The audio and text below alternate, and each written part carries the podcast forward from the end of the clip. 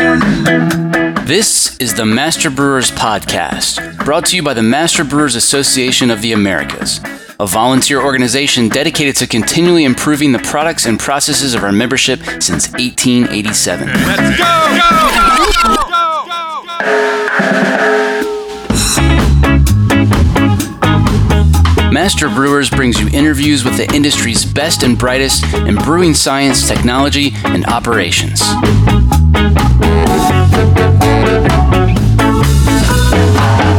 Calm down, I'm moving too fast. This podcast is proudly sponsored by the packaging division of Micromatic, the leader in keg spear quality and innovation. Let our veteran technical support staff provide you with the training and information you need to safely service your kegs. For more information, visit micromatic.com.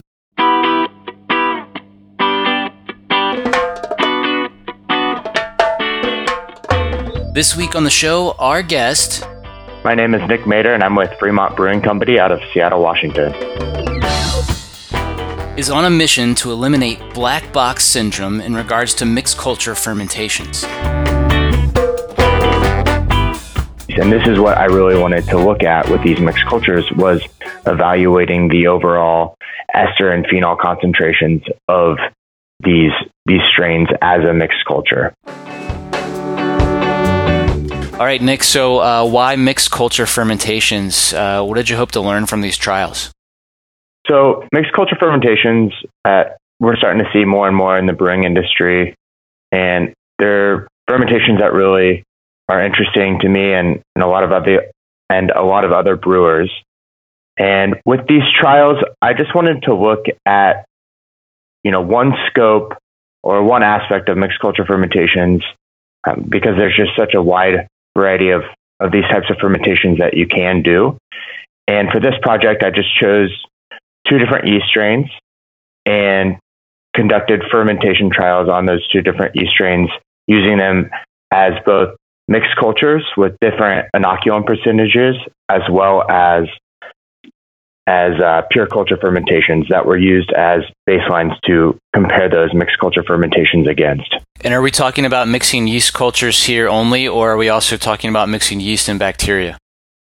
Yeah, so this these types of ferment or the fermentation trials that I did were yeast only, and that's kind of a great question because there really are two types of mixed culture fermentations. The first being yeast only, so typically a combination of Saccharomyces and non-Saccharomyces yeast, which the majority of the time that would be Brettanomyces. But as we're as more people continue to experiment, that could be something else. Um, and then yeast and bacteria fermentations might be that traditional sort of mixed culture fermentation that we're so familiar with. So the combination of Saccharomyces, Brettanomyces, Pediococcus, and Lactobacillus. All right. Well, tell us um, tell us more about the cultures that you used in this study. Give us some details. So the two yeast strains that I used were uh, both from the Brewing Science Institute. The first one was a Saccharomyces strain, BSI 565, which is classic saison strain with uh, you know fairly high attenuation characteristics as well as uh, a pretty large range of uh, for fermentation temperature. And then the Brett strain I used was BSI Drie, which is a Brett Brux variety. And then this was isolated. Actually, they isolated this from a famous lambic brewery. And the attenuation on this strain, based on their information, varies uh, with a fairly high recommended fermentation temperature. And I chose these two strains just because of the fact that I knew that they could work well together from past experience and they also can um, can also work at those higher fermentation temperatures. Set up the trials for us. Give us some some of your wort parameters. Uh, talk about how you inoculated it. You know, what did the fermentation times and temperatures look like? That sort of thing. Yeah. So I I did this project all in house at our at our lab at Fremont, and the wort that was used was pretty standard: 13.4 Plato, a five two pH, and well oxygenated to 10 ppm prior to inoculation. And so I set this up in, in five different trials, and they were all performed in triplicate. So um, two of those trials were were pure culture fermentations. So um, I listed them, you know, F1 through F5 just as as markers for the trials. But um, for the, you know, so there's one pure culture Saccharomyces fermentation, one pure culture Brettanomyces fermentation, and then in the middle is kind of what we're looking at with these mixed culture fermentations. So it, in those fermentations, I actually changed up the inoculant percentages. So it'd be, for example, 75% Brettanomyces, 25% Saccharomyces, 50-50, and then 25-75, just to look at those differences and what's happening in that in between. And if, if you know, uh, your inoculations, how much they play an impact on, you know, things like esters and phenols and, and final gravity and, and what you're seeing. What fermentation temperature did you use and how did you decide on that? Yeah, I fermented everything at 28 degrees Celsius, which is on the higher side. Um, but I did that for you know two main reasons. First being I wanted to make sure everything um, you know finished in you know and nothing stalled out. The sac strain that I used is kind of notorious for stalling out at lower temperatures. And then also I base that temperature off of a great article written on ester production in the genus Brettanomyces and that was their recommend recommended fermentation temperature for uh, ester production in Brettanomyces. And this is what I really wanted to look at with these mixed cultures was evaluating the overall ester and phenol concentrations of these these strains as a mixed culture. All right, well, let's get into the results. How did those five fermentations stack up against each other? So, with all the five fermentations, actually saw that in F1 to F4, which was the pure Saccharomyces fermentation and all the mixed culture fermentations. There was really only about 2.5% difference in the apparent attenuation. Um, and then with F5 being the pure Brettanomyces fermentation, it was it finished at 77% attenuation and uh, 3.1 on the final gravity. So that was the big difference. You saw that these mixed culture fermentations were actually attenuating the same as the pure culture Saccharomyces fermentation, or even higher. Actually, one of the fermentation trials finished higher than than uh, the pure sac fermentation. Was uh, F5 much of a surprise to you, or were you kind of expecting that? No, I was expecting that. I've seen, I've uh, worked with that strain at Fremont, and that's right about the attenuation we'll see on that particular Brett Brux strain.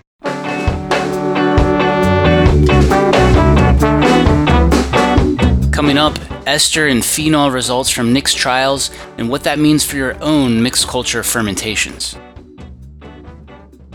I'm John Bryce, and you're listening to the Master Brewers Podcast from the Master Brewers Association of the Americas. This podcast is proudly sponsored by the packaging division of Micromatic. In 2015, Micromatic introduced the concept of a 10 year, 10 color coating of CO2 valves as a tool for brewers to proactively separate kegs which are due for spear service or replacement. Industry veterans John Graber and Steve Brott are available for workshops and presentations to ensure safe and effective maintenance of your Micromatic spears. For more information, visit micromatic.com.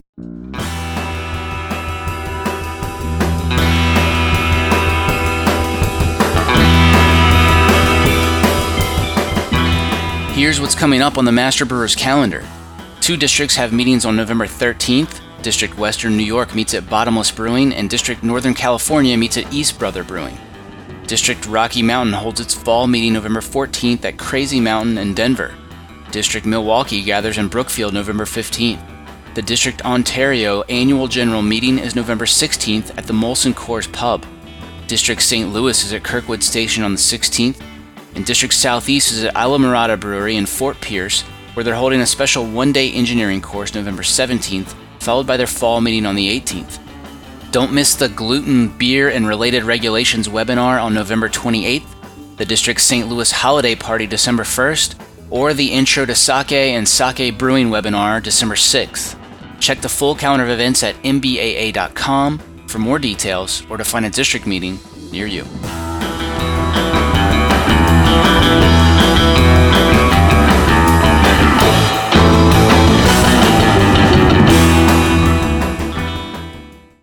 Now back to the show.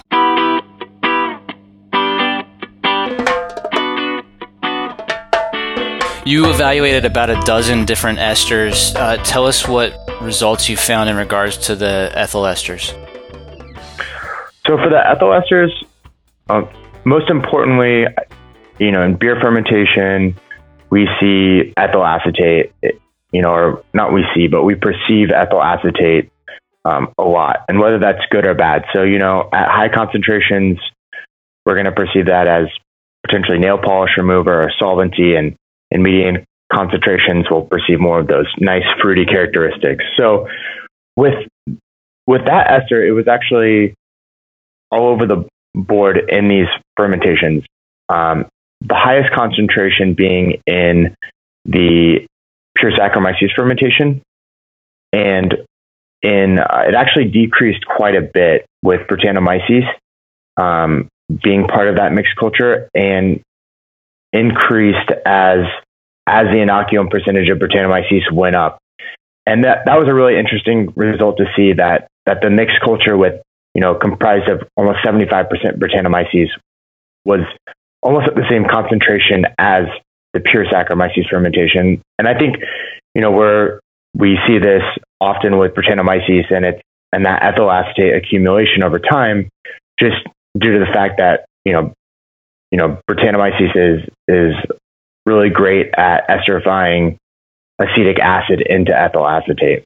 Um, for the other esters, you know, ethyl butyrate was measured, um, and that that had a linear relationship with with the inoculum percentage of Brettanomyces increasing in in the mixed culture, and we actually saw it that particular compound trend downward to being below threshold with the pure Brettanomyces fermentation.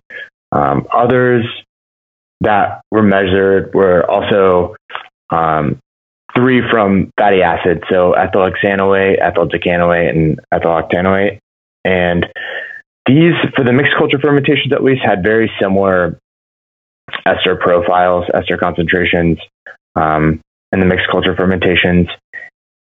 What was interesting about the pure Brettanomyces fermentation was that ethyl decanoate was actually almost threefold the concentration of any of the other fermentations. You also saw some interesting results among isoamyl acetate and esters from higher alcohols. Why don't you talk about that a little bit? Yeah, so with isoamyl acetate, I actually saw how quickly Brettanomyces impacts that compound in fermentation.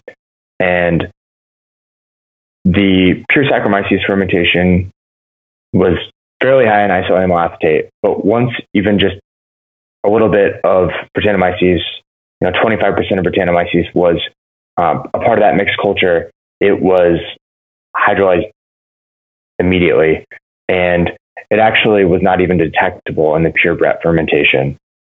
With the higher alcohols, you actually saw a trend downward as as Brettanomyces um, became a bigger role in the mixed culture fermentations, um, and that inoculum percentage increased all the way to being really low in the pure Brett fermentation. Very interesting.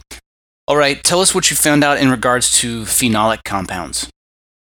So, so it's important to note that all of the esters and phenols were run through GC analysis, and Boulevard Brewing actually helped me out with that tremendously. And for the phenol analysis, these were all run on the mass spec, and we measured 4-vinyl guaiacol, which we know as as to be clove, very traditional uh, characteristic of, of maybe Weiss beer. And also 4-ethyl guaiacol was measured, which 4-VG being its precursor, and 4-ethylphenol, which is that really characteristic Brett aroma flavor compound, so the barnyard horse blanket. And it's important that these compounds are measured, especially with Brettanomyces, since it is such a phenol driven yeast strain. And we saw that with 4VG, it was drastically reduced by Brettanomyces in the in the mixed culture fermentations as expected, all the way to not even being detectable in the pure Brett fermentation. And then 4-ethyl guaiacol and 4-ethyl phenol actually followed very similar trend lines or you know patterns in ester concentrations as Brettanomyces played a greater role in the mixed culture fermentations. um, and moving those compounds way above that threshold, that sensory threshold level. So they were all below threshold uh, without the Brett, and then way above after, right? Yes. All right. So you got some. You want to talk about phenol distribution too before we go on? Yeah. So for the overall phenol distribution, we see that actually all the mixed culture fermentations contain all three of those phenols that were measured. So 4VG, 4EP, and 4EG. And you see with the pure culture fermentations that they're really dominant in one or two compounds. The pure Saccharomyces fermentation was really high in 4VG, and the pure Brett fermentation actually had no 4VG present, um, which there is some literature out there, but Brett isn't really known to carry that phenolic off flavor positive gene, maybe like a heft strain would. Um, so to see all four, or I'm sorry, all three of those compounds present in the mixed culture fermentations was was really interesting. That's cool. Okay, so you got some linear relationships, which you must have been pretty happy to see. Um, we can talk more about that, but I'm curious if you could speak to sort of um, how the analytical results compared to sensory. So yeah, it was nice to see really linear relationships uh, with all these compounds, and that there is something out there to controlling your inoculations, at least in in this sense in the lab scale fermentation trials. Um, in regard to to sensory data, it was really great to see that these mixed culture fermentations they display a really wide array of and you know diverse ester and phenol concentrations that are pretty pleasant.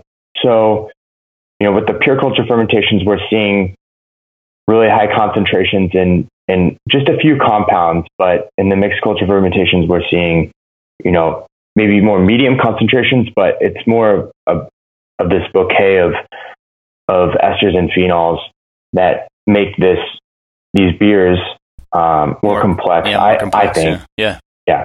Cool. The thing that I notice a lot with mixed culture fermentations right now, which rightly so, but it, it seems like there's just a lot of uh, kind of like black box syndrome, like just throw a bunch of stuff in and see what happens. Yeah. And I think I think that just being able to use maybe lab trials to see what works and what what doesn't work is is really beneficial to these sorts of fermentations. And it's really not that difficult. No, it's it's really not. You know, as long as you have a, a you know a pretty reliable wort stream, I think that you know you can you can do a lot and you can play with a lot. And I think that we're just kind of you know so used to working with single pure cultures day in and day out and, you know, there's nothing wrong with that. And, you know, for us, that's definitely what pays our bills. But I, I think that, you know, a simple lab setup, you can trial out tons of different yeast strains, um, you know, Brett and Sac and, and even, uh, you know, use some bacteria. Although I think there is a, a benefit to, to that being in most of these being in oak, but you can at least start to get these ester and phenol profiles for, for maybe what could be.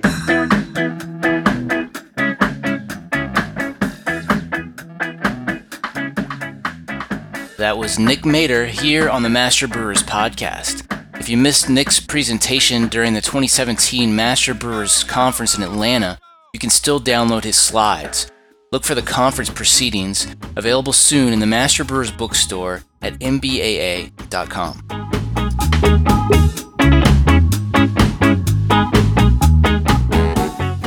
130 years ago, Master Brewers was built on the concept of brewers helping each other out so we could all make the best possible beer.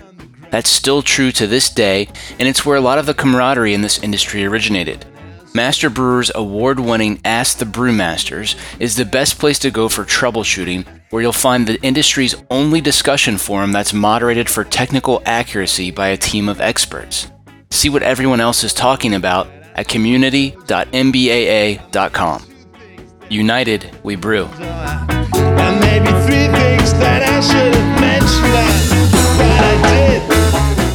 Did you enjoy today's episode? Would you like us to keep making more? If so, there's a really simple way you can let us know. Subscribe, rate, and review the Master Brewers podcast on iTunes, Stitcher, or wherever you get your podcasts full of courage, my heart full of rage. I can't get stuck, I can't be losing too much.